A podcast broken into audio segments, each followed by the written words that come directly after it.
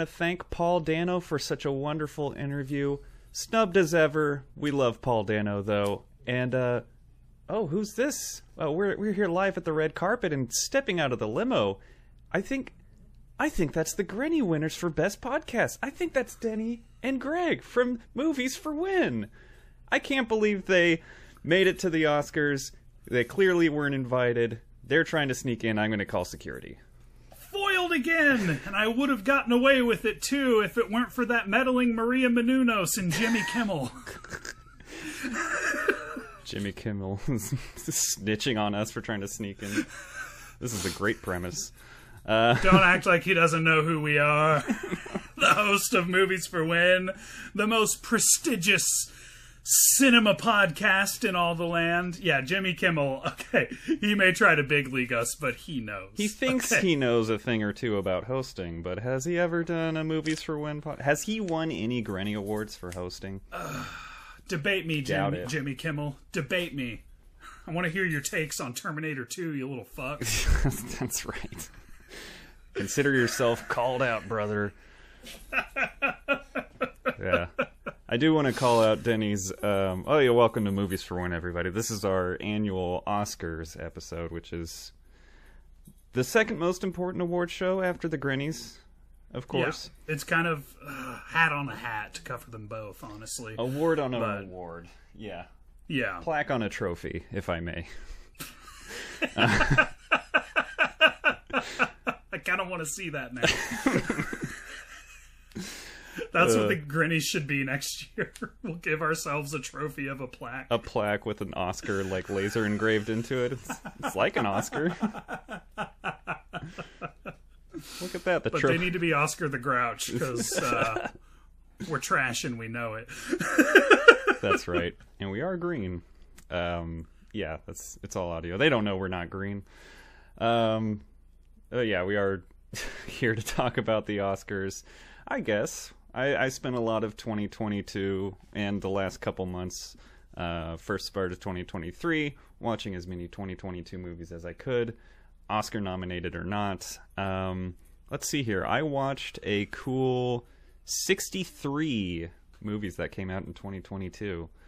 So, hot damn, dude. Hot damn. I was, uh, I, I was pretty happy about it. I'm ready to talk about not nearly all of them, but certainly a good amount of them. I was like, yeah, we're going to go back to the three-hour format? Uh. Yeah, exactly. Here's why I want to talk more about Barbarian. Uh, not quite, so... Oh, I forgot about Barbarian. Oh. Fuck that movie.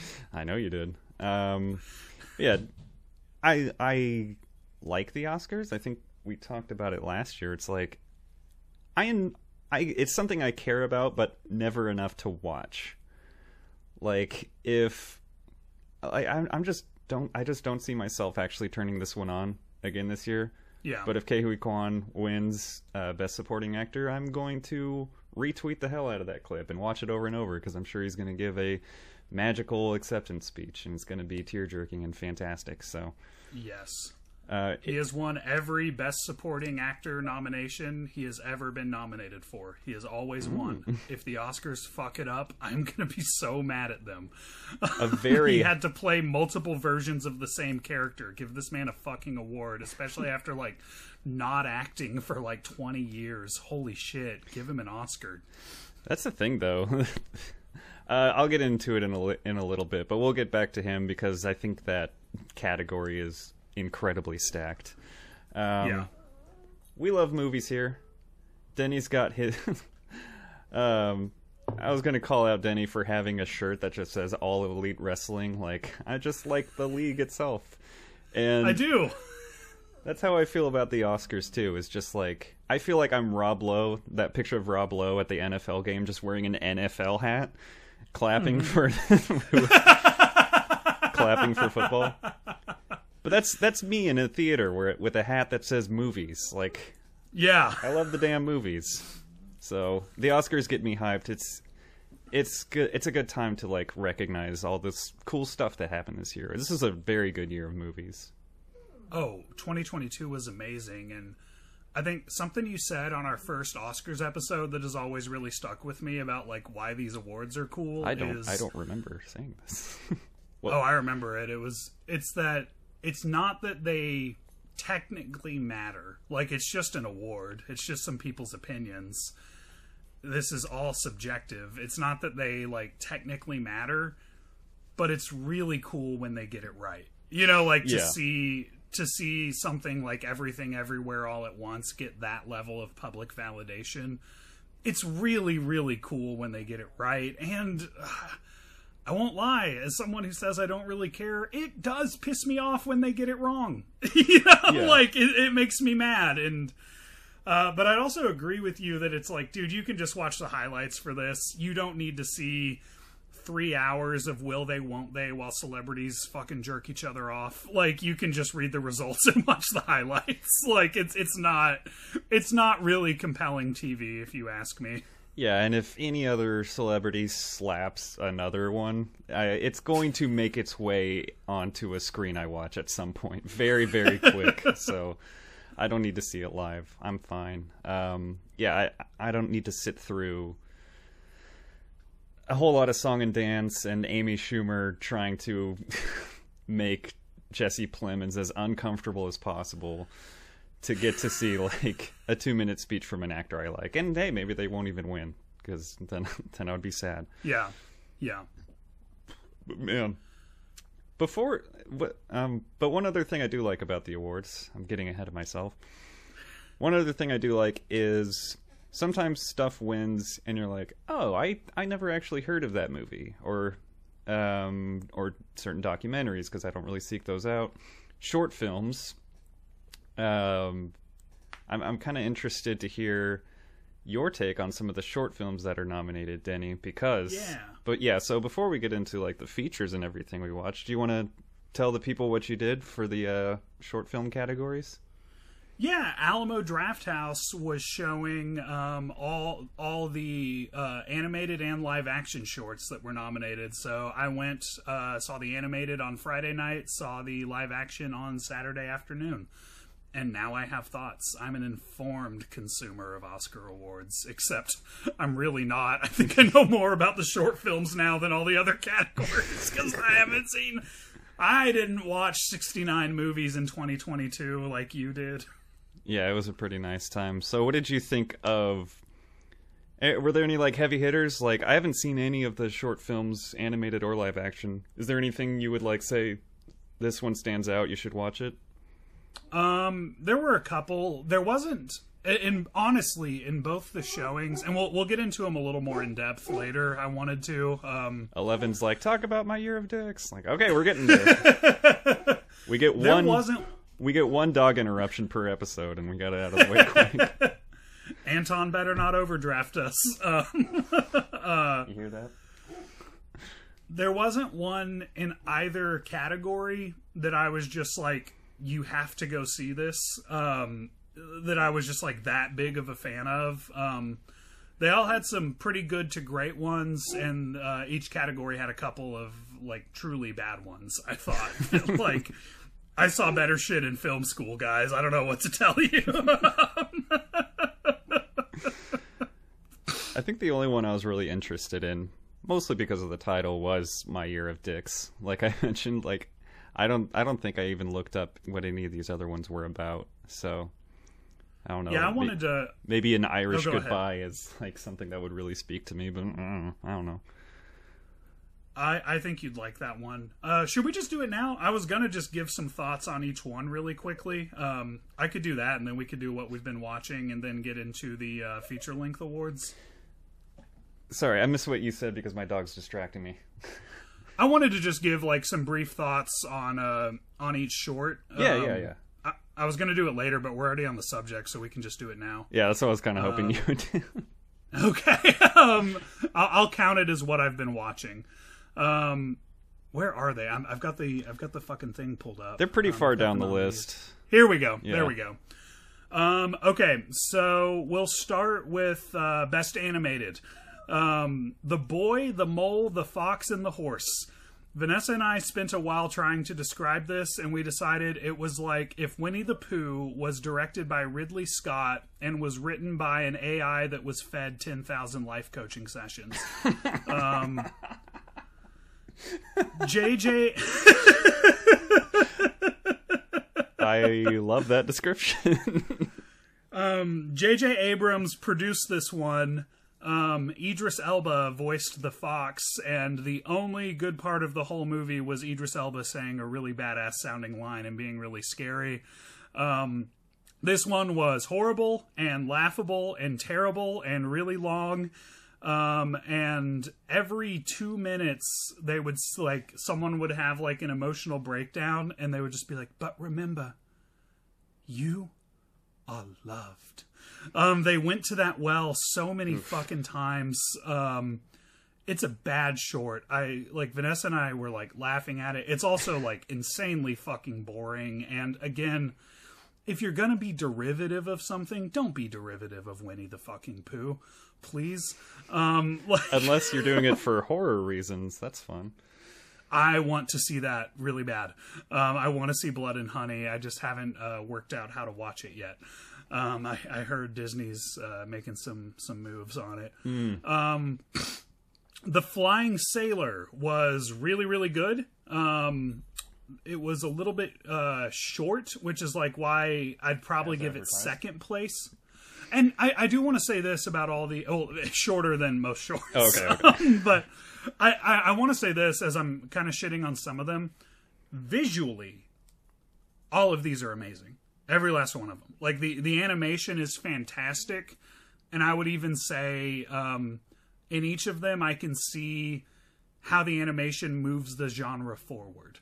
Um, so as far as just how they look... I think they're all really well done. Even that shitty fucking J J Abrams one. God, J J Abrams is a hack, by the way. Um, but so The Flying Sailor, uh, probably my second favorite out of all of them. Um, it's really short, but absolutely beautiful and a total trip. Um, Ice Merchant, Ice Merchants probably had my favorite animation style. It was really pretty and really minimalistic. Um, Vanessa really liked this one. I found it to be a little too boring for my taste, but I didn't hate it. Um, my Year of Dicks is probably my favorite one out of all of these. Uh, I might argue that The Flying Sailor is a little more well-made, but my, my Year of Dicks uh, runs a longer narrative. Um, it's Rotoscope. Greg, do you like Rotoscope? I'm not one hundred percent sure what that is. Is that where they, like, it's... animate over, like, a live... Yes. Filming. Okay. Yeah. Yeah. Yes, I do. I'm a fan. I'm a fan of Rotoscope. So it looks really cool. Um, it's a little more my speed. It's kind of set in the nineties. Um, it's about skateboarders that want to get laid. Um, it's, Fantastic. It's pretty fun, man. Give it the yeah, award. It's pretty fun. I, I would say, I would say my Year of Dicks takes it. Um, the last one is An Ostrich Told Me the World Is Fake and I Think I Believe It. Uh, what a great title. Uh, but this one was uh, stop motion animated. Um, Ooh. It is really good stop motion. It's an okay premise. Um, it's a little too preoccupied with its meta gimmick. Um, I, it really fucked with my immersion. Um, I'm I'm so over meta. I used to really like meta. It's just like... This one reeked of, like, a film school idea. It's about... It's a stop-motion movie about making a stop-motion movie, which sounds very appealing to filmmakers, uh, to quote Shirley Bennett. Um, um, and I, at the end of the day, I thought it was a lot of work for something that was not very substantial. The whole thing kind of boiled down to a joke and a punchline, and I, ju- I just felt that it was a long walk for a short drink of water. Um, if I had to rank them, I think I would go My Year of Dicks, The Flying Sailor, Ice Merchants, An Ostrich Told Me the World Is Fake and I Think I Believe It, and The Boy, the Mole, the Fox, and the Horse. Um, I'd actually bump that one down and rank nothing above it because not making a short film is actually a little better than making that short film, um, oh, in terms of contributing to the genre. Um, best live action shorts. Um, I'll start with Evilu. Um, I did not like Evilu. Um, I thought of you, Greg, um, because it does have some very, very beautiful landscape shots. Um, and I know, I know you're a big fan of that. Yeah. Um, they don't do as much for me. Um, I really felt that Evilu, uh, used its landscape and its constant voiceover to compensate for its complete lack of narrative. Mm. Um, you know, like uh, just creating the illusion that a story has happened here.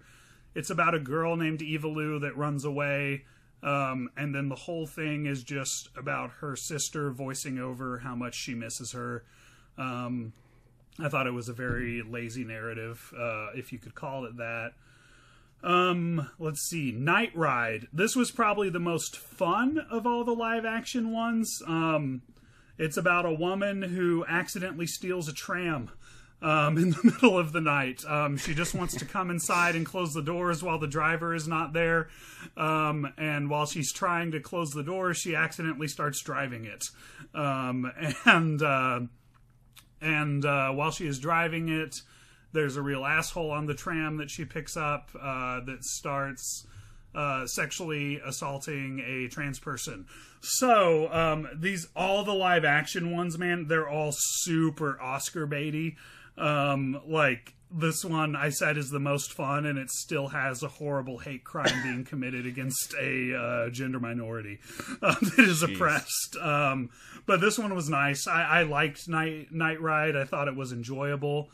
Um, Les Pupilles, uh, or I don't know how to say pupil in French. I'm just going to say Les Pupilles, Les Pupilles. Uh, Poopily. I don't know. Sure. Poopily. He wiped his butt very poopily. Uh, um, this one was really long, um, very well made, and it had some upside to it, I will say. Um, I liked things about it. Um, Disney produced it, which I was very surprised about because, um, it is very, very critical of religion, uh, which I would not expect Disney to take such a hard stance on something like that. I think maybe they know that nobody watches short films, so they're probably safe, but it definitely wasn't, uh, it was, it was edgier than I would expect from the Disney brand. I'll give it that. Um, this one... Uh, doesn't have much of a point to it, which kind of bothers me, and it sings a little song about how it doesn't have a little point, and I'm like, being cute about it doesn't make it better. Um, there's there is some good stuff, but it's like forty minutes long and not very much happens. Um, it's about all these little uh, all these little French kids in a nunnery, a convent. I will um, I will say school. You are calling it French. It is Italian. I meant I meant Italian. Okay. Do they say lay in Italy too? P- pupilly sounds French. I don't know. No, it's, I understand it's totally the confusion. I recognize the Italian. Um, it's it's kind of whatever. I'm I'm kind of mid on it. Um, I did think in terms of filmmaking, it, it was very very well done. Um, in terms of narrative, not really my type of thing. Um, The Red Suitcase is probably the best one. Um, It's a pretty heavy drama about a sixteen-year-old Iranian girl um, who is being sold into marriage, and we meet her when she arrives at an airport in a foreign country um, with her husband-to-be waiting on her, and the movie is about her trying to escape that situation. Um, very, very, very good. One of the best ones in the category. Um, I'd really like to see either that one or uh, An Irish Goodbye take it. Um An Irish Goodbye is about two brothers, one with Down syndrome, who are brought back together by their mother dying, and uh, their mother had a list of things she wanted to do before that before she died, and they're kind of doing uh, all of them with her urn. There's more to it than that. Um, that one was really funny um, and lighthearted and heavy. Um, I would say it's it's either Irish Goodbye or The Red Suitcase for the winner for me. Um, they were the only ones I would really say I liked even, and they were really good. Um, I really don't think any of these shorts are like go out of your way to watch it material. Um, I think in each one I liked two or three out of five, you know? So, um, mm-hmm. that's, that's part of what I've been watching. Um, but I've, I've been like monologuing silently cause you haven't seen any of these things. Um, Do you have any thoughts? Uh, I'll get into my movies I've been watching later. Do you have thoughts on what I said, or do you want to feed it to what you've been watching? Uh, yeah, this is this is why we don't watch short films, I guess. Uh, I love short films, man. I really do. Um, horror shorts usually, though. Let's let's just not let the Academy pick the short films we watch, I guess is what I'll say. Fair. They're not good curators of of these sorts of things, I suppose. Um, yeah, if if you don't mind, how about we save what we've been watching for next week when we do our RoboCop episode, which, apologies, by the way, audience, is delayed because um, right around the time we wanted to record, Texas started getting tornadoes and eighty mile an hour wind gusts and started messing with electricity, so we couldn't really do it, so... Yeah. RoboCop's next we'll week, folks. We'll get it, people. You'll get you RoboCop. You just gotta wait a little longer for him. That's right.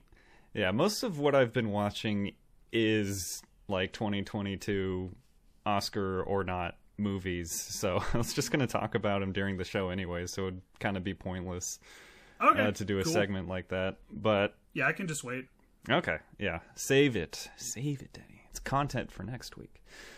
Because, you know... We'll want to talk a lot about RoboCop, which... Did that uh, win any Oscars? It should have. Um, Best Picture? Uh, I'm sure it won. Best uh, Visual Effects. Best Actor. Best Supporting Actor. Uh, best Instance of Guy Getting Shot in the Dick. Uh, that should be a Grinny. It's RoboCop think, uh, every year.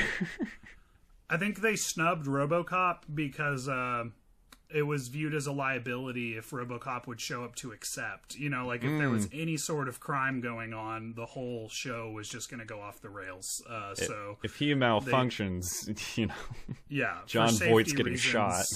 They they had to snub RoboCop. I, I respect the decision. Big cough. All right, buddy. Um. Where are we going to go next? How about we go into some unfortunate snubs from the Oscars. Zero yeah. nominations for some really good movies. And for a few of these, it's like, yeah, I get it. Like, I, I guess I'll start with The Menu. Yes, I don't, huge snub. I wouldn't maybe call it a huge snub. It's like, I would want Ray Fiennes to get a Best Supporting Actor, but then I look at the list and I'm like, I don't know who I kick out to make room for him. That kind of thing. And then yeah. um, Hong Chow, who is in The Menu, she's already nominated for The Whale. So, like, I'm not mad. She got her nomination this year. Yeah. But I thought she w should win alone based on her delivery of, these are tortillas. um, twelve out of ten. What, uh, are there any other categories you'd put The Menu up for? Um, I don't think so. Maybe, like, maybe directing, I guess. I, I don't really know. That's, I think it's just Ray Fiennes and, like, maybe directing. See, I don't. I don't know Ooh, that maybe I would screenplay. Like, I think I would probably do it a original screenplay, not directing. I was thinking, I was thinking screenplay too. Here's my thought. I don't know that, like, I really like The Menu. I don't know that I would be like, it's one of the best movies. It needs to win Best Picture. I do think it is one of the best movies of twenty twenty-two. Um, I'll say this. If we are in an era where we are going to nominate Marvel movies and Top Gun Legacy sequels, and Avatar two for Best Picture, The Menu should be nominated for Best Picture.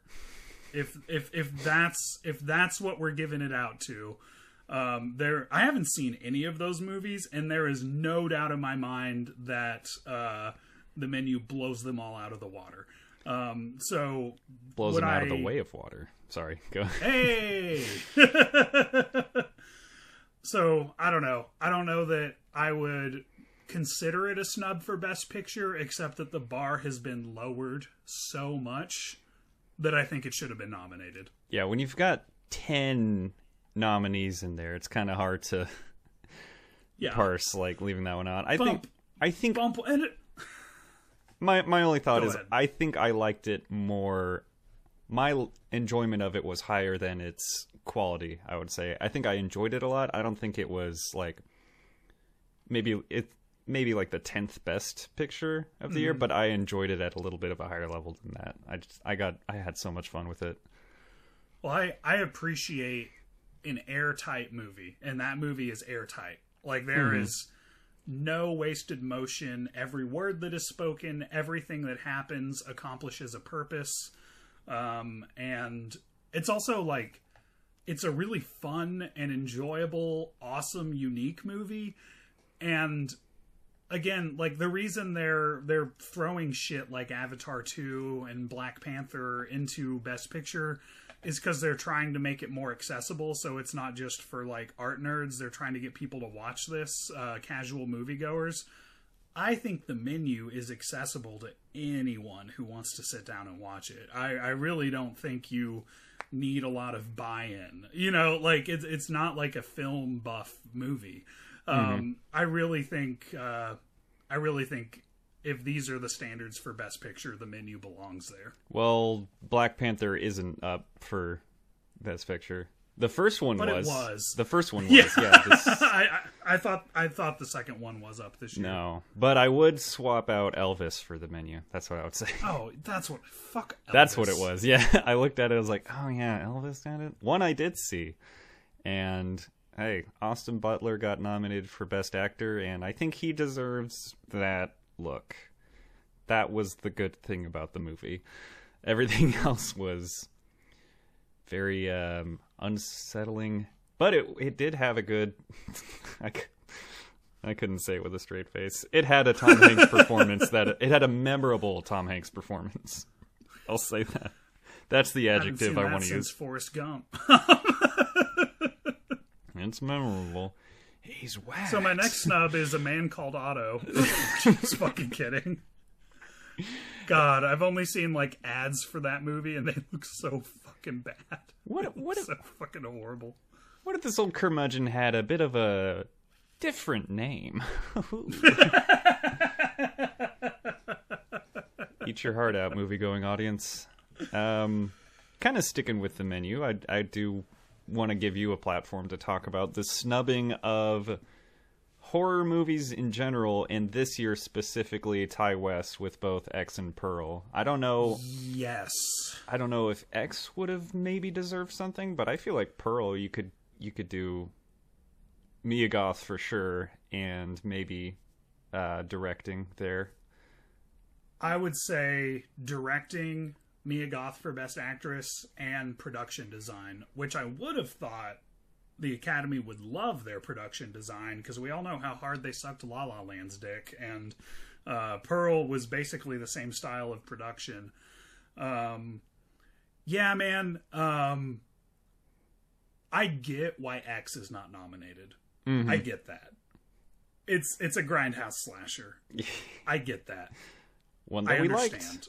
One that we I, I loved it. I am crazy about X. Um, I don't think X set out to please the Academy, and I doubt that it did. Um, so, um, I, I get that X isn't nominated. That doesn't really bother me, even though I do think it is one of the best movies of the year. Um, Pearl, Pearl deserved the three I'm talking about. I think Pearl should have been up for Best Picture. Um...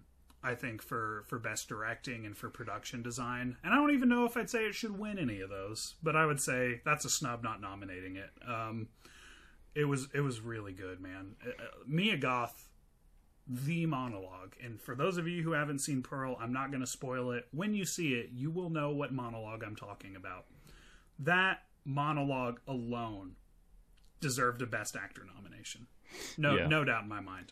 No and, doubt in my fucking mind. That was some of the best acting I've ever seen in that monologue. And I usually like to qualify, and I'll, I'll definitely agree with you. Um, I usually like to qualify those things and say, like, well, if we bring her in, who do we bump out? Get Ana de Armas for Blonde off the list. I haven't seen it. It's... Just don't. It's It just leaves you feeling gross. The movie feels like it hates its subject. Like, it's really... It's just... It feels cruel. Like, not in a fun Coen Brothers way, either. Yeah. Like, it's just... Ugh. It's, it's a gross movie. It, it just feels gross. And it's like... It approaches, like, a gross and difficult story and character, or um, a person, in, like, an equally gross way to how they were, like, treated and viewed. It's just... Mm-hmm. uh, it just felt nasty. Gross. And I'm pretty sure, not to discredit Ana de Armas, I really like her, but I don't think Marilyn Monroe had much of a Cuban accent, but that's just me. Um, so yeah, put um, put Mia Goth in there instead. Uh, Sorry, Norma Jean. Goodbye, uh, Norma Jean. There we go. Kick her out. One... No, I never knew you at all. Sorry, I'm, I'm singing Elton John over here. What were you saying? Good, I, I good man. Over you. Good man. Uh, I thought that was lovely. Um, Thank you. One movie that we did cover on the podcast, so we don't have to talk about it too much, but it is kind of surprising that it got snubbed. The Northman. That That's... Nothing. I, I had two snubs that were just eating at me. I'll get to the other one in a minute. What would you have nominated The Northman for? Because The Northman fucking slaps. Editing, like, directing, oh. uh, production design. Yes. Maybe sound design. Or like some yes. one of the sound ones. Like at least a couple of technical awards and definitely directing. Dude, I might have given Willem Dafoe Best Supporting. Like, he was brief. He didn't do a lot, but what he did was stupid good. He was like, he was in the movie longer than Judd Hirsch was in The Fablemans. I will tell you that. I know you didn't watch The Fablemans. I, did, I did not, no. He was um, great in it, but yeah, six minutes. I, I And again, and also, like, The Northman flopped, so I get it. But I'm like... If you want to nominate some more accessible movies, why don't you nominate some fucking good ones, you hacks? Um, I think like this. I go think, ahead. I think The Northman, like, it did flop for sure, which sucks. But like, it got put on Peacock, and it was like one of the highest, one of the most frequently streamed movies like on the platform. Oh wow, and, like, I didn't know that. Period. Like it was, or maybe it was like across all platforms. It was like one of the top streaming movies for a long time. So. Well, maybe Robert Eggers will get to make another movie then, because I was really worried about that. Yes. maybe maybe he's found a home in the digital frontier. Let's hope so. We're going to have to see Nosferatu in theaters twice to oh, to help him yeah. out. I oh, did yeah. see The Northman in theaters twice to help Hell him yeah. out. I almost went a third time. Hell yeah. Um, what, what's your other big snub? The Northman was one. What's the I don't know one? that this is a... I don't know that it's a big snub, but I, I think it's a snub nonetheless. Um, Crimes of the Future. Um, okay. Production I, design. It, production design was my category, and maybe maybe screenplay.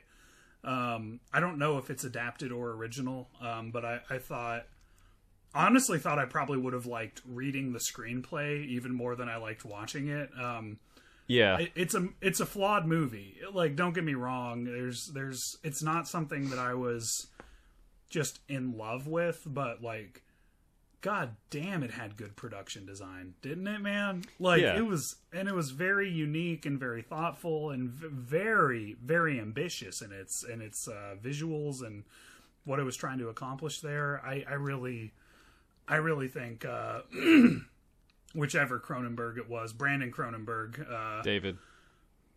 Brandon did no. Infinity Pool. David Cronenberg, yes. There we go. Thank you. God, there's... father-son duo should not be allowed to release movies this close together. That's right. Um, it's, uh, but yeah, that that was that was one that was on my mind. I'm like, you, it's not like everything, everything, everywhere, all at once, where I'd put it up for like ten categories, but. Um, I, I think it was one of the most unique and memorable movies to come out this year, if not, although not one of the best ones. Yeah, I, I made my feelings kind of known about it last week. I think it did have very impressive production design, almost to a fault, where I was like, this world is so cool, I wish I understood more about it. Why don't I know more about it? Oh, because we're not really establishing what this world's about very well. And it's frustrating me. I can't me. know more about it. It's it's made up, and they're not giving me details. Stuff's like this now. What? Why? What? Maybe that's on me. I don't know. Um, I feel like we're giving a lot of, like, you know, like throwing our snubs a best directing Oscar, and yeah. the the nominees for best directing are uh, Banshees of Inisherin, Everything Everywhere All at Once, The Fablemans, Tar, and Triangle of Sadness. And I think they all deserve to be there. So it's like, what do you leave out to put something like Crimes of the Future in? Or The Northman, I would probably swap out for The Fablemans, but it's tricky. Yeah. Um, one that I would like to have seen in the directing category, though, was Decision to Leave. Got nominated for nothing, not even Best International Feature, which is a crime of the present. So uh, I thought that movie was great. Standout directing. It It's... I don't know. The international features are weird because I didn't watch R R R. Me neither. But because it's three hours. Everyone told me it's great, but it's it's three hours. I'm sorry. My understanding is that India nominated something else for their... What? Yeah, India was like, no, this movie, and the Academy was like, mm-mm. So maybe R R R could have gotten in, but India huh. uh, dropped the ball there. So we got left with stuff like Argentina nineteen eighty-five, but I think international feature is going to go to All Quiet on the Western Front because it's also up for Best Picture, mm-hmm. and like seven other awards. So it would have been cool to see Decision to Leave there, though. I thought that movie was really good. Um, I heard good things. I should have gone to see it when it was at Alamo. Oh yeah, yeah, yeah. Um, yes, you should have. That's it. Um, what other snubs do you have? I'm I'm not really seeing any more on my list. No, that's pretty much it for me too, man. Um, what would you say is the biggest snub? Like, if you could only right one of these wrongs, what would you write? Oh, right one of these wrongs? I think it might be The Northman. Mm-hmm. It's just something like... Wait, wait. One one category, though. One category, too? One nomination for one category. Now... I could say any one of these for, like, stuff that I think should get nominated. I think The Northman should win Best Editing. Yeah, okay. Very I, good pick. That's that's my thought. It's like, it's kind of a... It's not a minor category because editing a film is an incredibly difficult job. That it takes a lot yeah. of skill and artistic ability and talent to, like... put together a feature film on the editing base, so I'm not going to yeah. like downplay the importance of recognizing that. It feels like it's a minor award to say like, oh, I think this movie should have got Best Picture. I think Weird Al Yankovic Story should be nominated for Best Picture. Uh, which I do. Uh, or do I? But I think The Northman genuinely had the best editing and could reasonably have won. But I we think, just yeah, go ahead. I, I'd have to agree with you one hundred percent on that. I'm like only so slightly more bothered by Mia Goth not getting a Best Actor nomination. I, I think I think I would go for that as, as my one thing I could fix. Um, but The Northman for Best Editing is really, really close. Um, yeah. I have a I'm, fun question. Oh, sorry, go ahead. Yeah, I was just going to say, I like that we picked different ones. I think you're definitely right, though. If it's not mine, it's yours, and if it's not yours, it's mine. So yeah, we I, have an I'd agreement. Agree. We're, we're in accord. We have an accord. We have an accord. Um, can you, in good faith, justify a nomination for any category for The Unbearable Weight of Massive Talent? I was literally about to wrap up this segment by, like, kind of listing off some other favorite movies, mm-hmm. and I was going to mention that one. Maybe Pedro Pascal for supporting actor. Best, best supporting, yeah. But again, we run into the problem of who do you kick out. Um, I think it's hard to put his performance up against a lot of the other Best Supporting mm-hmm. nominees, but how about, he stole that movie. Um... He, it's, he was definitely the sweetest performance in, mm-hmm. in a supporting role. He was just a big old sweetie. I loved him. Um, yeah, I don't know where... I don't think I would give it any Oscars necessarily. We already gave it a, a place in the Grinny Hall of Fame, so maybe that's enough of a, some recognition. I, I'm surprised that's not on the yeah. IMDb page. That's interesting. Yeah, what the, I, I should edit that. I should make it a count. You know what? Know what I think they should do? And I this is going to sound like a joke, but I'm one hundred percent serious about it. I think that they, in honor of the unbearable weight of massive talent, they should have given Nicolas Cage a Lifetime Achievement Award this year from the Academy. Mm. And I legitimately think he deserves it for what he has contributed to acting and, like, the sheer volume of his body of work. This man has made over one hundred movies, people. Um, I just like, feel like he's got so much left in the tank, though, you know? He does! We're not done! He's gonna be at two hundred by the time he, he, he dies. Like, he's he's a goddamn fucking legend, and I know there's, like, an ironic love of him that, that makes this all seem like a big dumb meme. Um, I really think this would have been a good year to honor Nicolas Cage with a Lifetime Achievement Award from the Academy. The uh, unbearable... in the spirit of playing himself. Yeah. Yeah. I like that, but I feel like The Unbearable Weight of Massive Talent is a lifetime recognition film, so... Yeah, you kind of already had it, yeah. yeah. Um, it might be a little redundant. I'll give you that. I'll give you that. All right. Is what that, are, uh, uh, yeah, go ahead. I was going to ask you what your other honorable mentions are. You said you had a few that were really good, but you don't feel were, like, yeah. snubbed, so, or, so to speak. I really like the Bob's Burgers movie. Yeah, that was a bla- that should have been up for Best Animated. I forgot that came out this year. Yeah, swap out. Pixar's just going to win it anyways, so why not nominate some fun stuff? I don't think it should win because I think, and I wanted to get into it later, Guillermo del Toro's Pinocchio. I but... didn't say should, I said is gonna. Ah. Uh, we we uh. all know what should win. I, I am impressed that Marcel the Shell with Shoes On got... Uh, put up for animated feature. I like that it yeah. qualified. Um, but the Lego movie fucking doesn't. God, I'm still not over that. No, he's not, folks. Um, other movies I liked things about that didn't get any Oscars. Men was interesting, even though I was kind of mid on it. I um, it was interesting. I thought it was interesting.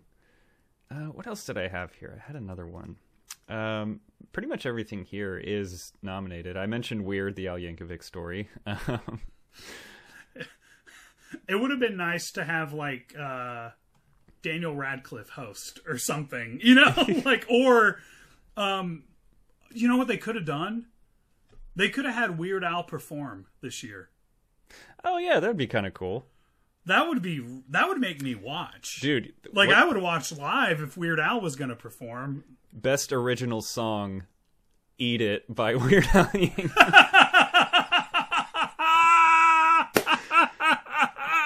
Come on.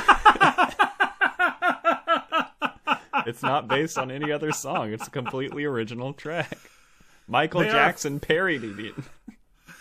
They are failing if they don't have uh, Weird Al like present that award and say something. Like, they are failing if Weird Al doesn't present Best Original Song and talk about how he's still bitter about Eat It.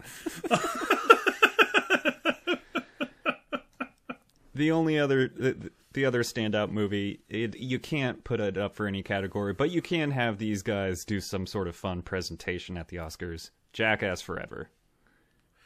Yes. Yeah. Have Steve-O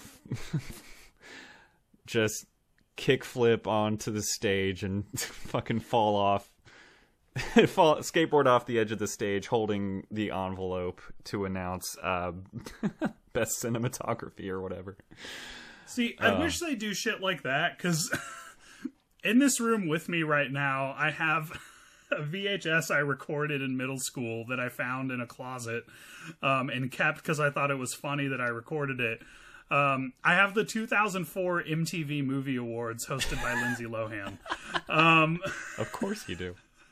And they do... Uh, They do so many fun bits and skits and stuff like that at the M T V Movie Awards. I don't know if they do any more or if they still do the M T V Movie Awards. I have no idea. I don't think I've heard anyone talk about them for at least a decade. Mm-hmm. Um, but, like, they have, like, Lindsay Lohan and Andy Dick doing a Kill Bill skit. You know, like, I'm like, the oh. Academy should should do some stuff like that to make it fun. You know, like, to, to celebrate... I think that would start bringing in the audience they're trying to bring in if they made it like a, like, hey, we're fucking around doing some references to the movies you saw this year, and we can still honor the really good ones, but like we'll we'll acknowledge that these movies that everybody liked exist, you know? Like that that seems like a fun move for the Academy. Yeah. Exactly. Like just have all of the Jackass guys do like reenactments, like get Dave uh, Chris Pontius to do Tar. As Party Boy. That would fucking rock. Are you kidding me? Get Preston Lacey to uh do a reenactment of the whale. Like it's it's right there. God, they would have been great host if they just had all of the Jackass crew host except for Bam Margera because no one likes him. I feel like he would have been a good uh they could have played with that for Banshees of Inisherin though. Yeah.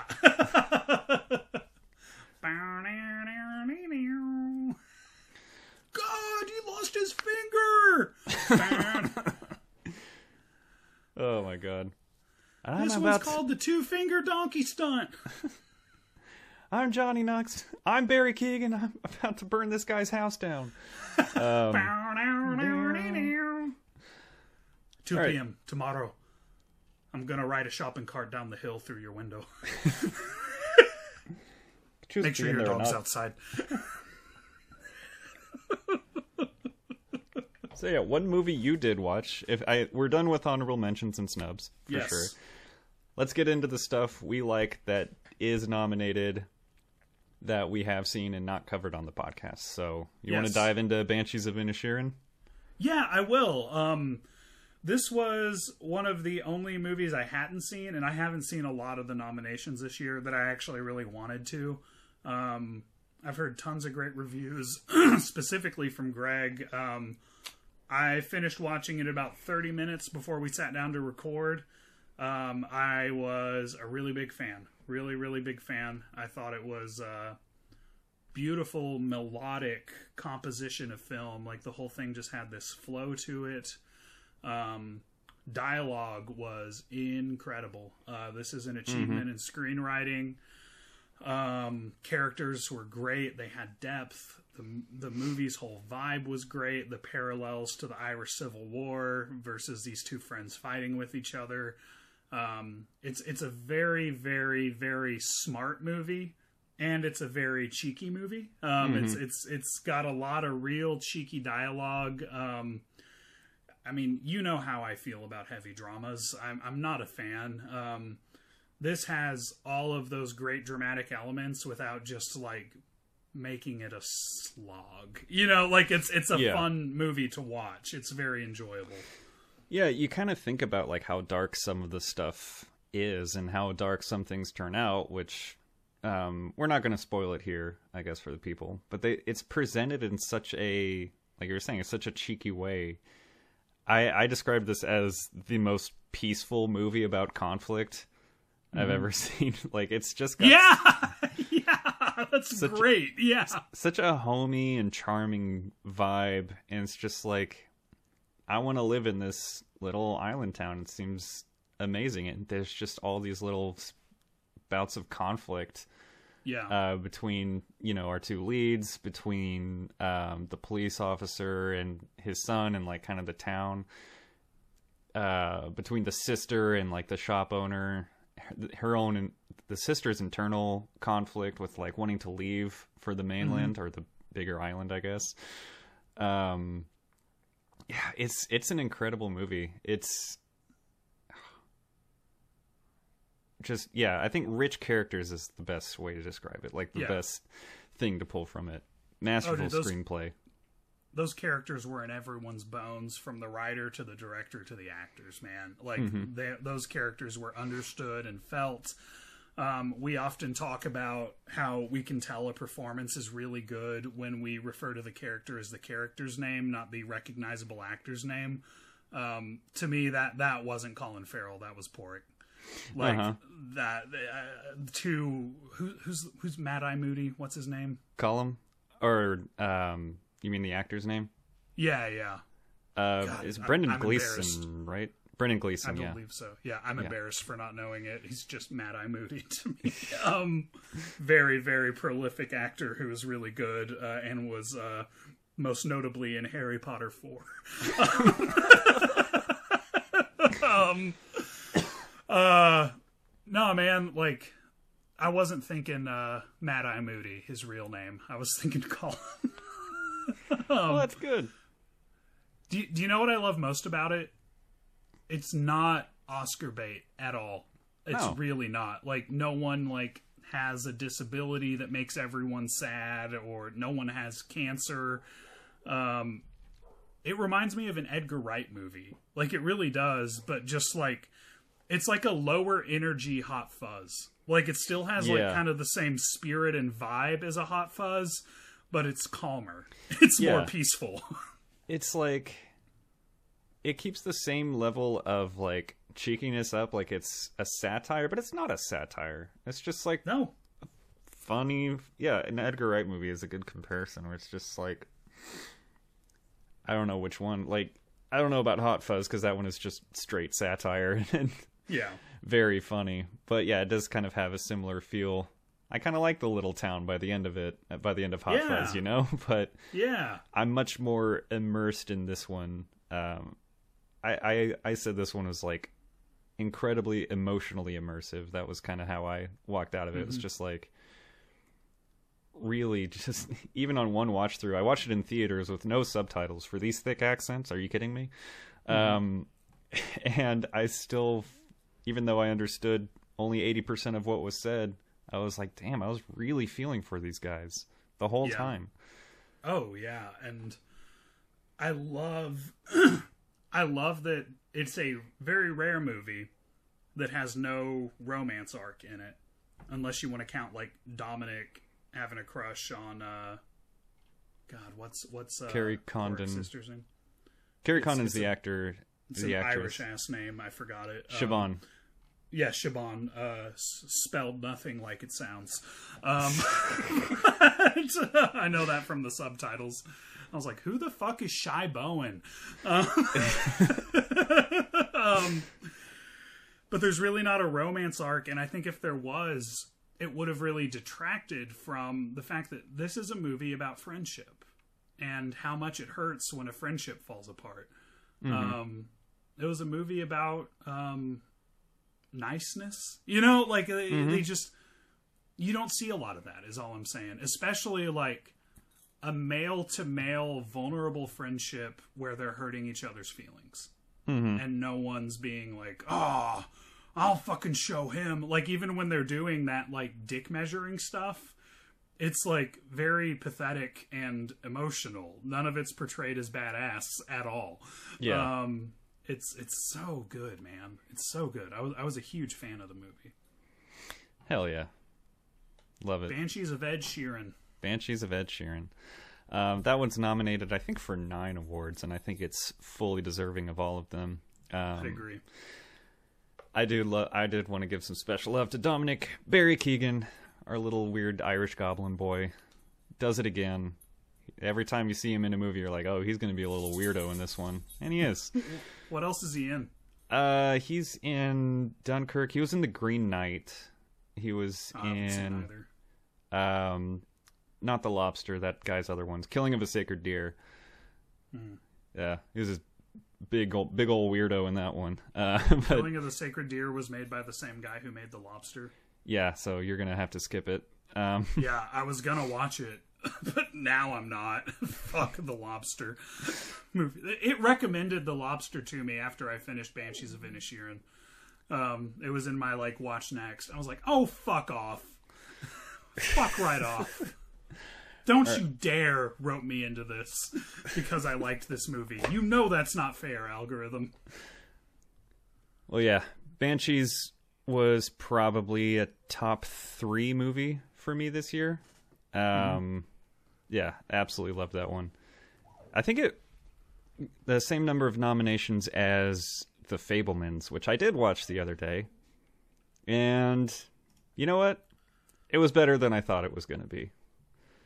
Yeah. It's, it still didn't, like, really hit for me. It wasn't totally my thing, but it was better than we were kind of thinking it was going to be based on how they okay. made it seem. Um, but I swear, man, if I have another movie that tells me that movies are actually just twenty-four still images per second going in front of a thing of light, I'm going to fucking lose my mind.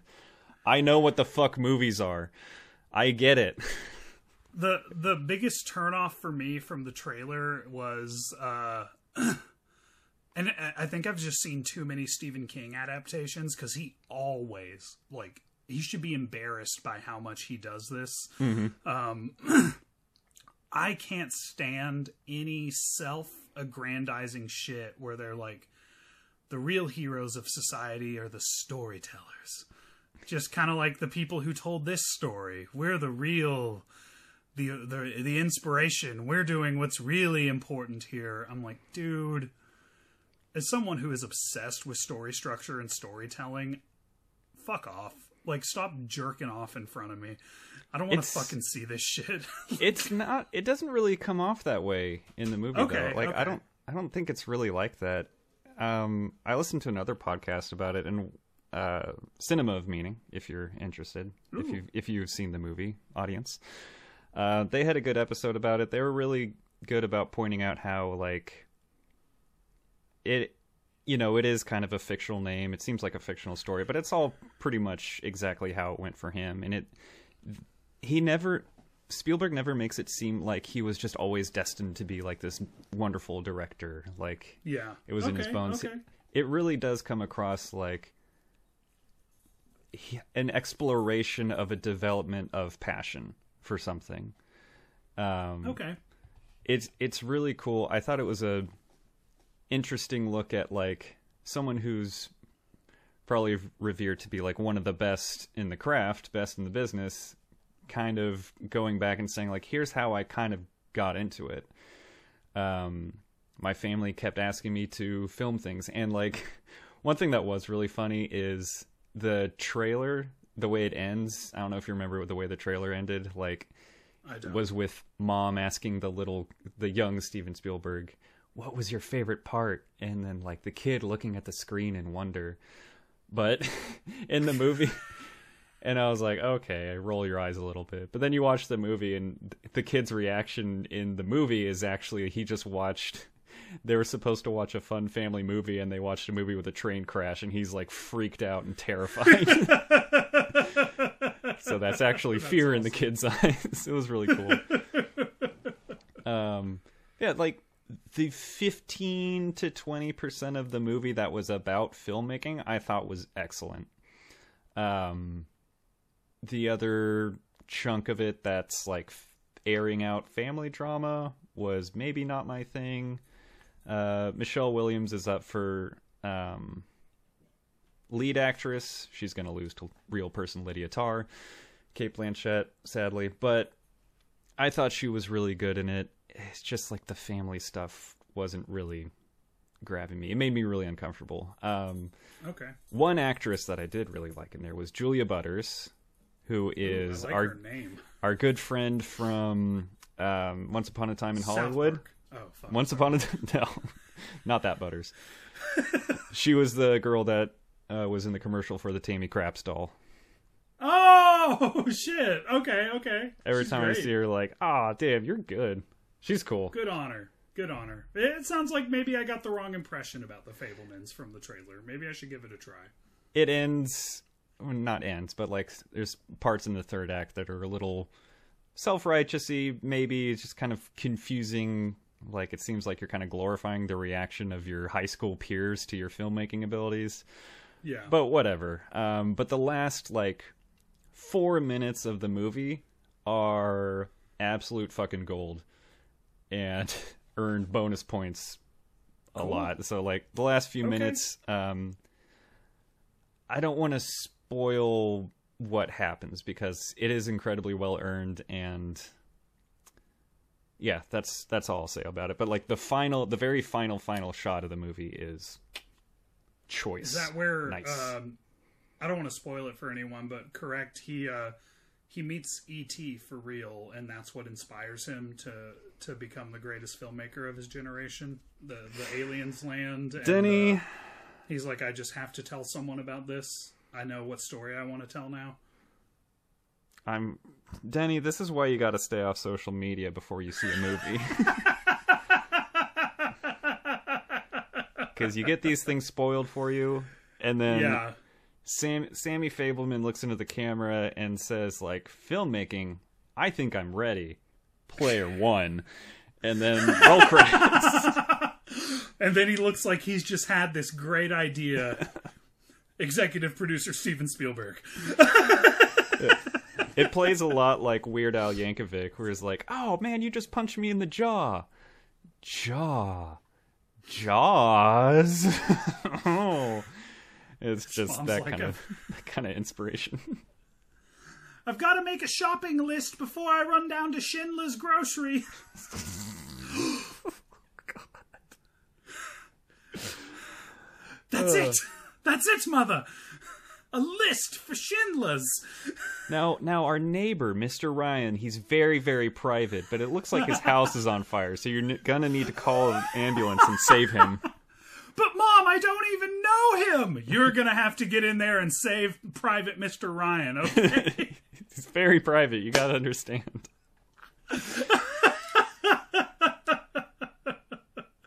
All right. So that's why Fableman should win Best Picture.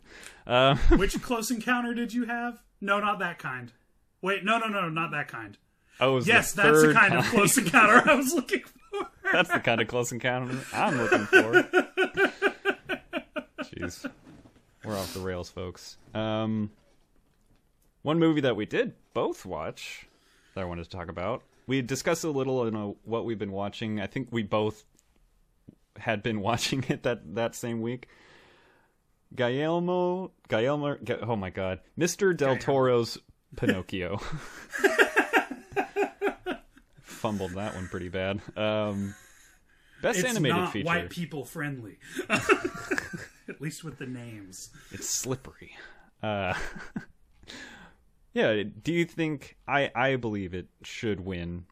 Yes. Um, best animated feature, easily. It's, um, it's not even close. I haven't seen a couple of them. I'm, you know, you kind of... You look at this list and you're like, oh, they're just going to give it to Pixar again with Turning yeah. Red, which wouldn't make me mad. I really like Turning Red. Turning Red is great. It's fantastic. But Pinocchio is... on another level. Pinocchio on kicked ass. Fucking level. Absolutely. Yeah. And yeah, like I said when we talked about it, I'm a huge sucker for stop motion.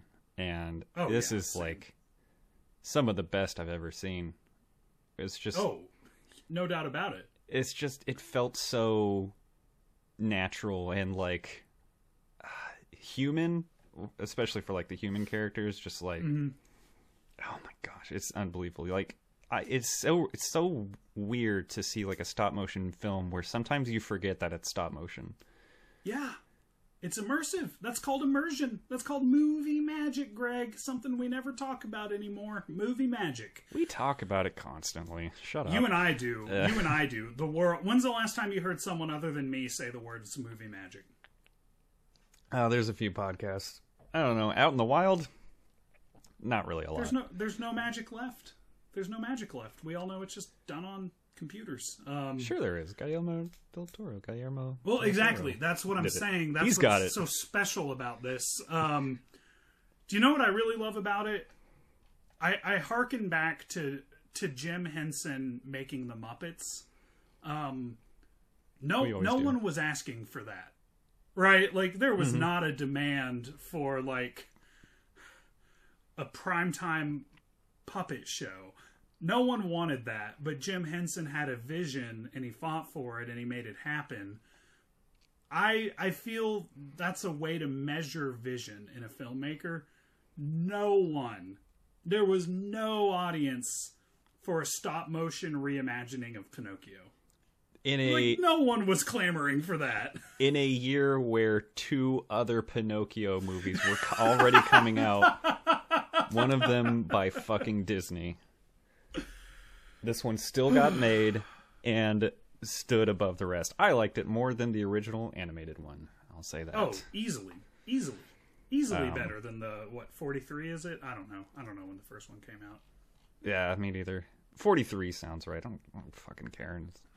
I kind of want to see if I guessed right. Before the era of the Fablemans. Uh, this this predates the Fablemans. Um, but yeah, animated feature ah, film. forty, sorry. forty, okay. It's all the same. Yeah. Well, start of World War Two or nearing the end. I guess it does matter, huh? Um, yeah, the other ones, Marcel the Shell with Shoes On. Like I said, that one would be cool to see it win. I'm glad it's there, but... I don't. Um, I don't know that that's best animated material. No, and I, I, I really like Marcel, but I, I don't know if it's best animated feature material. It's adorable. Did you see the picture yeah. at the BAFTA Awards of Marcel on the red carpet with a little top hat? They just no. Put, they oh put the little shell God. on the red carpet with a little top hat on. My heart is melting just imagining it. That's awesome. Uh, it looks exactly how you think it looks. It's great. um, but yeah, Puss in Boots I didn't see, but I heard was really good, actually. And I've, Sea I've Beast... heard from a lot of people it's really good. People yeah. I trust, which I was like, Puss in fucking Boots? No, I'm not going to fucking see that.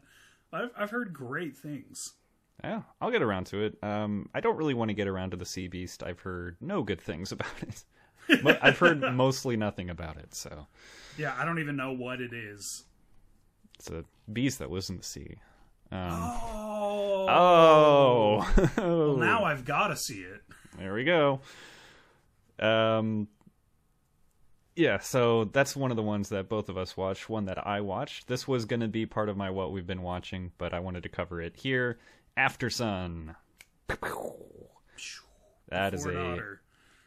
Mm, this is more Deering Daughter because it's about a father-daughter trip um, to Turkey. I think they're a Scottish father and daughter taking a little summer vacation for her, the little girl's birthday, like eleventh birthday. Mm-hmm. And like her dad's birthday is like two days later. So they're just kind of taking a little trip because the parents are separated and she's spending a week with dad um, on vacation. It's... It's a movie that, like, stuck with me. While I was watching, I was like, this is pretty good. I really like certain parts of it. And then after the movie ended, like, the next three days, it was just, like, living in my brain. I was, like, unpacking different emotions that were, like, hitting me in waves of, like, how I felt about this movie. It was incredibly impactful.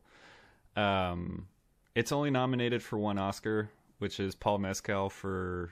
Uh, lead actor, and it's a performance that, like I kind of just said, like you don't realize how good it is until after the movie's over, and that's mm-hmm. not really going to make sense without me well, he, kind of explaining everything that happens in the movie, like not even really like spoilers, it's just like you've got to feel the performance and feel sure. like it, it's so basically the movie is kind of like the daughter's grown up and she's got like they had like a little cam a digital camcorder on the trip. She's trying to like put together memories based on what she has and trying to like bridge that with like what everything she remembers, what she has on video, and like trying to understand her dad in a new light. So like trying to understand her dad like during the vacation and like how she perceived him as an eleven-year-old versus how she perceives him now and perceived him like on that trip and that kind of thing. Mm-hmm. It's like a really cool exploration of how we kind of remember these sorts of things and like remember these relationships or like these big moments in our relationships. And like all of that is like wrapped up in this really, um, really good coming of age story. Because, like I said, it's like a girl turning eleven on vacation. Like, it's just, I don't know. You you really have to see it. Um, it's the the woman that directed it. It's her first movie that she's directed. And I thought she absolutely knocked it out of the park. So, check it out. Uh, oh yeah, man! Sounds good as hell. I, I don't want to just. I don't want to just say the woman that directed it. Uh, Charlotte Wells. Say the name, brother. Yeah. Mad Eye Moody was some, her name. Some chick. Uh, no, it was Charlotte Wells. Uh, uh, if if Paul Mescal wins um, Best Actor, I would not be surprised. I'll say that. Cool.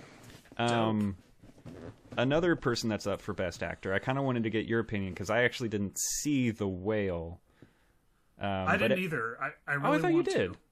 I was gonna, and then I couldn't make time for it in December. It was, oh. it was busy, busy holiday months. Um, that's one of the the few that I really do want to see. Um, what I've heard about it is that, excuse me. What I've heard about it is essentially that Brendan Fraser outacts the movie. Um, okay. Which would why, would be why he's nominated for Best Actor and the movie's not nominated for anything else. But Hong Chow does have a supporting actress. Oh, okay, nomination. okay. Yeah. That's that's what I've heard. And that's I it. don't know. I have I have no thoughts. You know, like I haven't seen it. I do really want to see it because it, it, I thought it looked good as fuck. I just couldn't get to the theater. I th- I thought it looked good, and but like this is the problem that came up. Oh, what movie was that?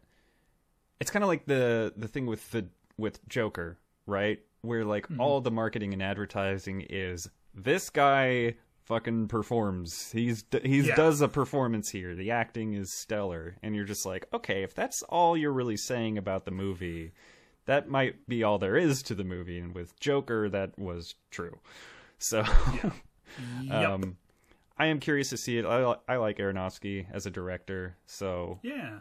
Um, but mostly, I, I just want to support my boy, Brendan Fraser. So don't don't we all want to support Brendan Fraser?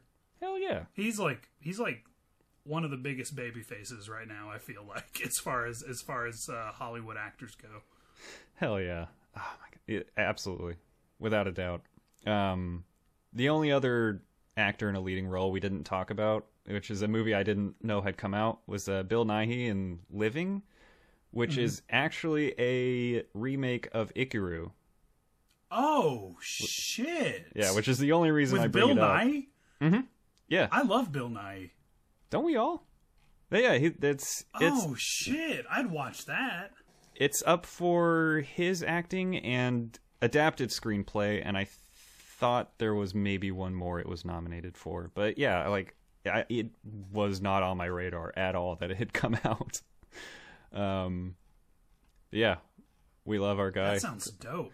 A pretty stacked uh, list there with Austin Butler, Colin Farrell, Brendan Fraser, Paul Mescal, and Bill Nighy. So yeah, good Heavy list. Heavy hitters, man. Heavy hitters only. Good list of dudes. Um, yeah. Is there anything else that like you and I had both seen? Maybe in I don't best think so, picture other category. Than, uh, other than uh, the one that has been conspicuous by its absence in our discussion. Hmm. Do tell.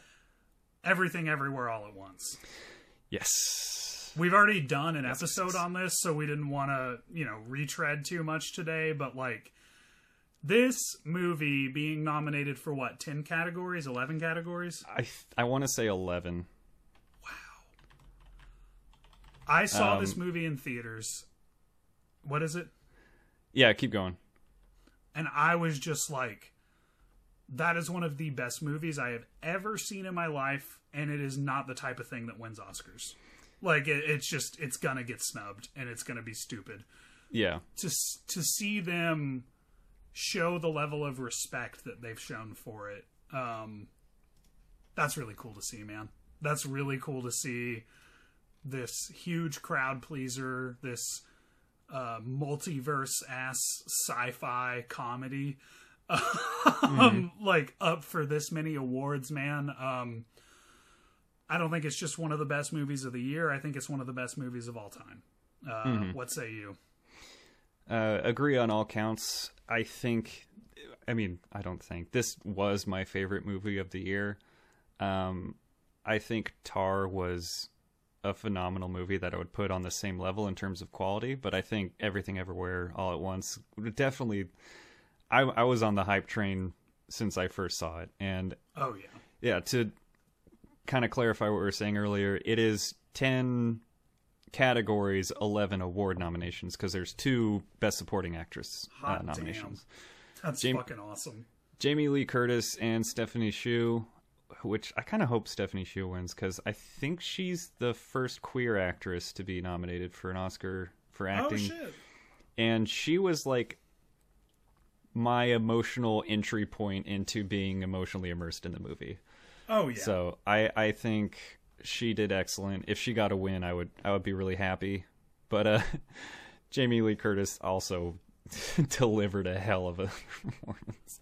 Dude, she, she was, was great. so, so great in that movie. Everyone was so great in that movie. Even, like, Jenny Slate having a biff, uh, a bit part, or, uh, excuse my Freudian slip, Biff Whiff having a small part. Like, mm-hmm. just everyone was really, really memorably good in that movie. It, it makes me... It makes me feel like the world is a little bit brighter seeing it get so much clout, um, especially from the Academy, who I did not think for a second would uh, have the time of day for a movie like Everything Everywhere All at Once. No, absolutely. I, I thought it would have, you know, when it came out, I was like, maybe like some acting, maybe directing, but I didn't think like Best Picture plus everyone. Yeah. Like everything. I, I think it's really cool. Also, a lot of the technical awards and like costume design, like a true artistic vision that was seen through in such a cohesive way. And yeah, we're fanboys for it for sure. I'll admit it, and I'll be I'll wear that badge proudly, I guess. You know, I thought it was a, a great time.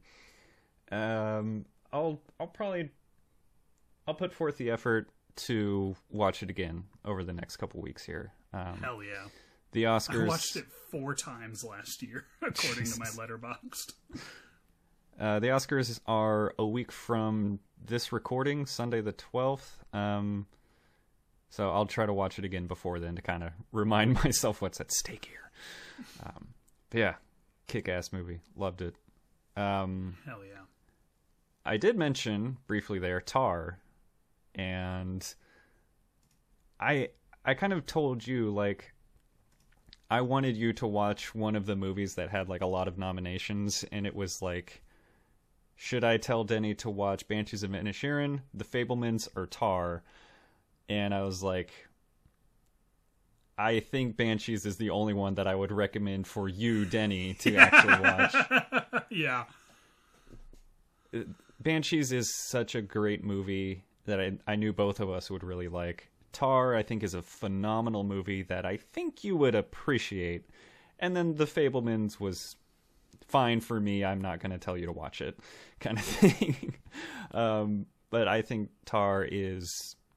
I still want you to see it. Uh, I think it is a must-watch. It's... Uh, maybe we'll talk about it one day on the show, but I have it at a thirty-eight out of forty. Out of forty. So, but it's nice. got it's got runway for a thirty-nine. Honestly. Okay. Okay. Um, I'll. Uh, I want to watch I'll it again. Probably, I'll probably only watch it if it wins. Honestly, okay. It's just like, I appreciate a good ass drama. Like, I can respect it, I can appreciate it, but it's just it's just not how I like to spend my time. I've got mm-hmm. limited time here on Earth. I like to watch RoboCop. Uh, that's that's what I like to do with my free time. More power to you, absolutely. Uh, if, if for nothing else, watch it to have Cate Blanchett actually absolutely knock your fucking socks off. So okay, I can she do kicks that. ass. She is my runaway lock for actress in a leading role, which means it's for sure going to Michelle Williams in The Fabelmans, um, uh, and that sucks. But I, I I think Tar is phenomenal. I would love to chop it up with with you about it. I'm hoping it holds your interest. It is about a conductor of a um, symphony in Berlin, but it's oh. it's got it's got a whole bunch of really interesting elements that I won't get into that I think you would appreciate. Not my thing, based on that pitch. Mm. not not my thing. Maybe not some my type of thing. Maybe some elements from a movie genre you like is what I'll say. Schlock horror that shows up in Tar. Not schlock horror, but whatever. Um, the only other, well, not the only other, Michelle Yeoh is also up for actress in a leading role for Everything Everywhere. We already, we didn't really praise her that much, but she was excellent. All the we different elements. We want to see her win, people. We want to see her win. I think I mentioned Andrea Riseborough, uh, in the movie To Leslie, which was really good. She was amazing in it. Um, she was Mandy in Mandy. I mentioned that like however many episodes ago. Mm-hmm. And everything else I kind of already talked about. All right. Um, any other movies you and I both watched? I was kind of I, counting on you having seen The Whale. Damn. Well, I think that's it, buddy. I think that's it. I think, uh, God, I've seen so few of these. And oh, a uh, Glass Onion, a best yeah. adapted screenplay, Glass Onion. Um, I don't know. I don't really think it deserves it. What about you? I, I don't know. I liked it. If I liked it, it. If it got completely snubbed, I wouldn't be like, you know, breaking out the torches and pitchforks or anything. I, w- I wouldn't. I wouldn't even consider it a snub. It's it's not one of the best oh, yeah, screenplays snub. of the year, man. Like, it's a good movie. Like, it's not one of the best of the year. Not even close. Adapted screenplay. Like, was everything's Shoot. adapted. That doesn't narrow it down at all. We don't make original movies anymore. I was about to say All Quiet on the Western Front, but I see that that is also nominated. So it'll probably um, win it. Dude, All Quiet on the Western Front kicks ass. It's it's up for a lot of awards, which I was kind of surprised by, but it's like, it's a really good fucking movie. I'm, I might see that one. I don't like war movies. I'm over World War Two. It is I'm a, ready to move on. It is World War One, first of all. Oh, and even worse. The first mo- the original movie came out before World War Two, so I, I think uh, I'd rather just watch the is, original. It is. It's a good movie. The original one's really good. Um, it is an anti-war movie, though, set during a war. So, okay, I could maybe get down with that. I liked Apocalypse Now, so yeah, yeah, that's a good one. Uh, the only other one I watched worth really talking about. It's up for a few awards, including Best Picture. Triangle of Sadness. It's I haven't on, seen that. It's on Hulu right now. I checked. I popped on Hulu the other day and saw it was up there. I was kind of surprised. Um, Triangle of Sadness was really good. I think it's it's a really like pointed critique on like wealth and the wealthy. It's funny in such weird and gross ways. Content warning though, there's in the second act, it's like a lot of it takes place on a yacht or like an expensive like luxury yacht liner that has like a bunch of guests on there. Yeah. Um, they run into a storm. And it's like this really funny scene where it's just like, it's just getting worse and worse, and they're like hitting more and more waves, and like this, the boat's like tossing, turning like heavier and heavier, and everyone just tries to keep up the facade of like they're having like a f- nice fancy dinner with everyone on the boat, and everyone's just like trying to keep face of just like, are we in real danger here? Like, no, we're just, everything's fine. I'm wealthy. I'm not going to create a huge fuss about this. And then we start eating like raw fish dishes, and the, the sea is tossing around us around, and all of the old people start throwing up and getting uh, diarrhea, and it's a really gross scene. Disgusting. Played for a laugh, though. It's yeah. I love. It's diarrhea. Wild. I love diarrhea. Diarrhea in film, a comprehensive examination by Denny and Greg. Underrepresented, really. Like, we got Coda and um shoot Sound of Metal discussing the deaf community. What about the diarrhea community, folks? I'm marginalized as fuck. My diarrhea, I mask it. I'm masking out here in the world as a guy who doesn't have diarrhea. I'm trying to pass. Shining a light on the afflicted is why Triangle of Sadness is not is my lock for Best Picture winner. Damn, you really think so? No. Okay, because of the diarrhea. The afflicted with diarrhea, really? Because of the diarrhea, it's going to win Best Picture.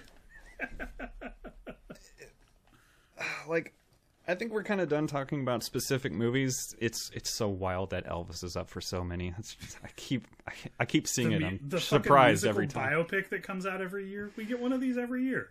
We do this every year. We say, make a musical biopic. Make the protagonist Uh, almost fuck everything up, then have a dark night of the soul and go out and perform even though things are falling apart.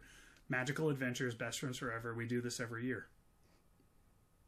That was a pretty solid one, I'm not going to lie. Thank you. Uh,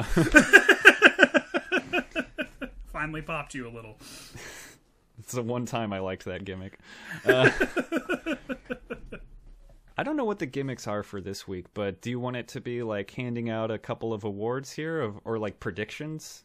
I think I think we would be remiss not to at least predict Best Picture. Okay. Um, if you want to do more than that, we can do it. But um, I think it'll be fun to see. Maybe we can come back in the RoboCop episode and see how we measured up. Well, mm. we'll be recording that before the Oscars, so maybe we can come back and short circuit it. Either before that. or during, yeah. Yeah, probably during the Oscars is when we're going to be recording next You're week. Like, anyways, Ro- when RoboCop shot that guy in the dick, oh my god, Ke Huy Quan won! Woo! I think my prediction for Best Picture, I... Since it got so many noms, I kind of want to say Everything Everywhere All at Once, but Coda won last year, so maybe they're due for a movie like this. I'm I'm kind of torn. I think they could pick Triangle of Sadness. Like, it really feels like a movie like that could take it this year. I just have this weird feeling that that one's going to kind of show up and kind of shock people. Yeah, I could see I, that being the, the nomad land of the year, so to speak. Yeah, exactly. I've seen one, two, three, four, five, six, seven, eight of these movies. I didn't see Avatar or Women Talking. And, like, there's, like, six of these that if they won, I wouldn't be all that upset, honestly. Yeah. I, I want Everything Everywhere All at Once to win, but if All Quiet, Banshees, Tar, or Triangle of Sadness win, I won't be upset at all. I think they're all yeah. really good movies. I'm going to predict Everything Everywhere All at Once, not because I'm convinced it will win, but because I want to send that energy into the universe. Mm. Um, that's my prediction. I'm rooting for the home team on this one. Um, I'm calling a crowd pleaser. Um, I'm, I'm going to give it to Everything Everywhere All at Once. Do you think it's going to sweep or like win a decent amount of the categories it's nominated Ooh. for? I'm going to predict seven out of ten categories for Everything Everywhere All at Once. Okay. Seven out of ten. I don't think you nominate that many without giving it giving out a fuck ton of wins. Yeah. I mean, they've got double chances in actress in a supporting role, and yeah, honestly, I think they might have it um, for that one. Seven out of ten. Actress in a leading role, I think, is one they might lose to, of course, the wonderful Lydia Tarr. Mm-hmm. So, but like all the technical awards, like I think it sh- could win. Oh, it didn't get cinematography. Oh, whoops. Huh. Well, directing, costume design, screenplay, um, all that stuff. I, uh, best song, I think, is on there too. I don't know if it'll win best original song, but I'd like it to. And I think John Williams is probably going to de facto take Best Original Score, but uh, Everything Everywhere All at Once a score ain't nothing to fucking sneeze at. It is really good. I yeah. love you, I love you, I love you. That one, you know what I'm talking about? Mm-hmm. Yeah. Mm-hmm. Um, damn. Uh, my prediction. I feel like I have more predictions. I just, I just want to like. I'm scrolling through all these categories. It's like, oh fuck, I didn't talk about Bardo for cinematography. Like, oh well. I think I chatted about that during one of our other episodes, though, so it got its shout out. So did Empire of Light. Ugh. Anyways. Denny, what is the best movie for when it's the Oscars? Everything Everywhere All at Once. Uh, one's another gimmick, folks. All right. All right. Any stray thoughts? Anything you got? I think I'm all I, wrapped up here. I think I'm good to take it home, man. I think I'm good to take it home. I'm looking forward to seeing who wins, and I'm looking forward to a solid twenty twenty-three in cinema. Hell maybe yeah. We'll, we're maybe we're we'll off to see... a pretty good start, wouldn't you say? I th- I think so. I, I, I haven't really seen a lot of twenty twenty-three movies. I think I've been so focused on catching up with twenty twenty-two that I've only seen Knock at the Cabin. Damn. That's the only new movie I've seen from this year. Oh no! Well, wait till you catch Megan. I was oh ooh, ooh. It is on the list. And wild prediction: twenty twenty-four Oscars. Mia Goth gets a nomination for Maxine. God, I hope so. God, I hope so. Just you wait. Oh, that'd be cool. Um. Nah, there's no way that happens. But I, like you, I want to put that energy out into the world. See you in twenty twenty-four, people. Uh, thanks for sticking around, everybody, for our Oscar episode. We hope you enjoy the chatter, the overall lack of predictions. We kept it pretty bare bones. We just wanted to chat about movies we liked in what was a fantastic year in movies. Hell yeah, man. Hell yeah, it was. twenty twenty-two really was a special year. Like, so many good original movies came out last year. Like, it's one of my favorite. Like, I, I feel like cinema learned that up against uh, up against streaming, they're gonna have to try again. People mm. won't just go to the movies; they're gonna have to try. Um, and I like seeing them try. Yeah, I like getting out to the movies. Yep. I I loved sitting in a uh, sitting in a dark theater with mostly old people watching Banshees of Inisherin. It was a great time. Yeah. Damn, it's just. You know, this year being so special in movies, they're like, we still get the occasional movie that was like, oh, there was actually some delay on this one, or like filming difficulties because of like COVID restrictions and stuff. You're just like, oh shit, yeah, of course. And it just reminds me of a time where like the only movie you could watch, like, please keep theaters open, see Tenet six times, we need you to survive. It was a dark era for movies, and I feel like we are fully back on track. Yeah, we are.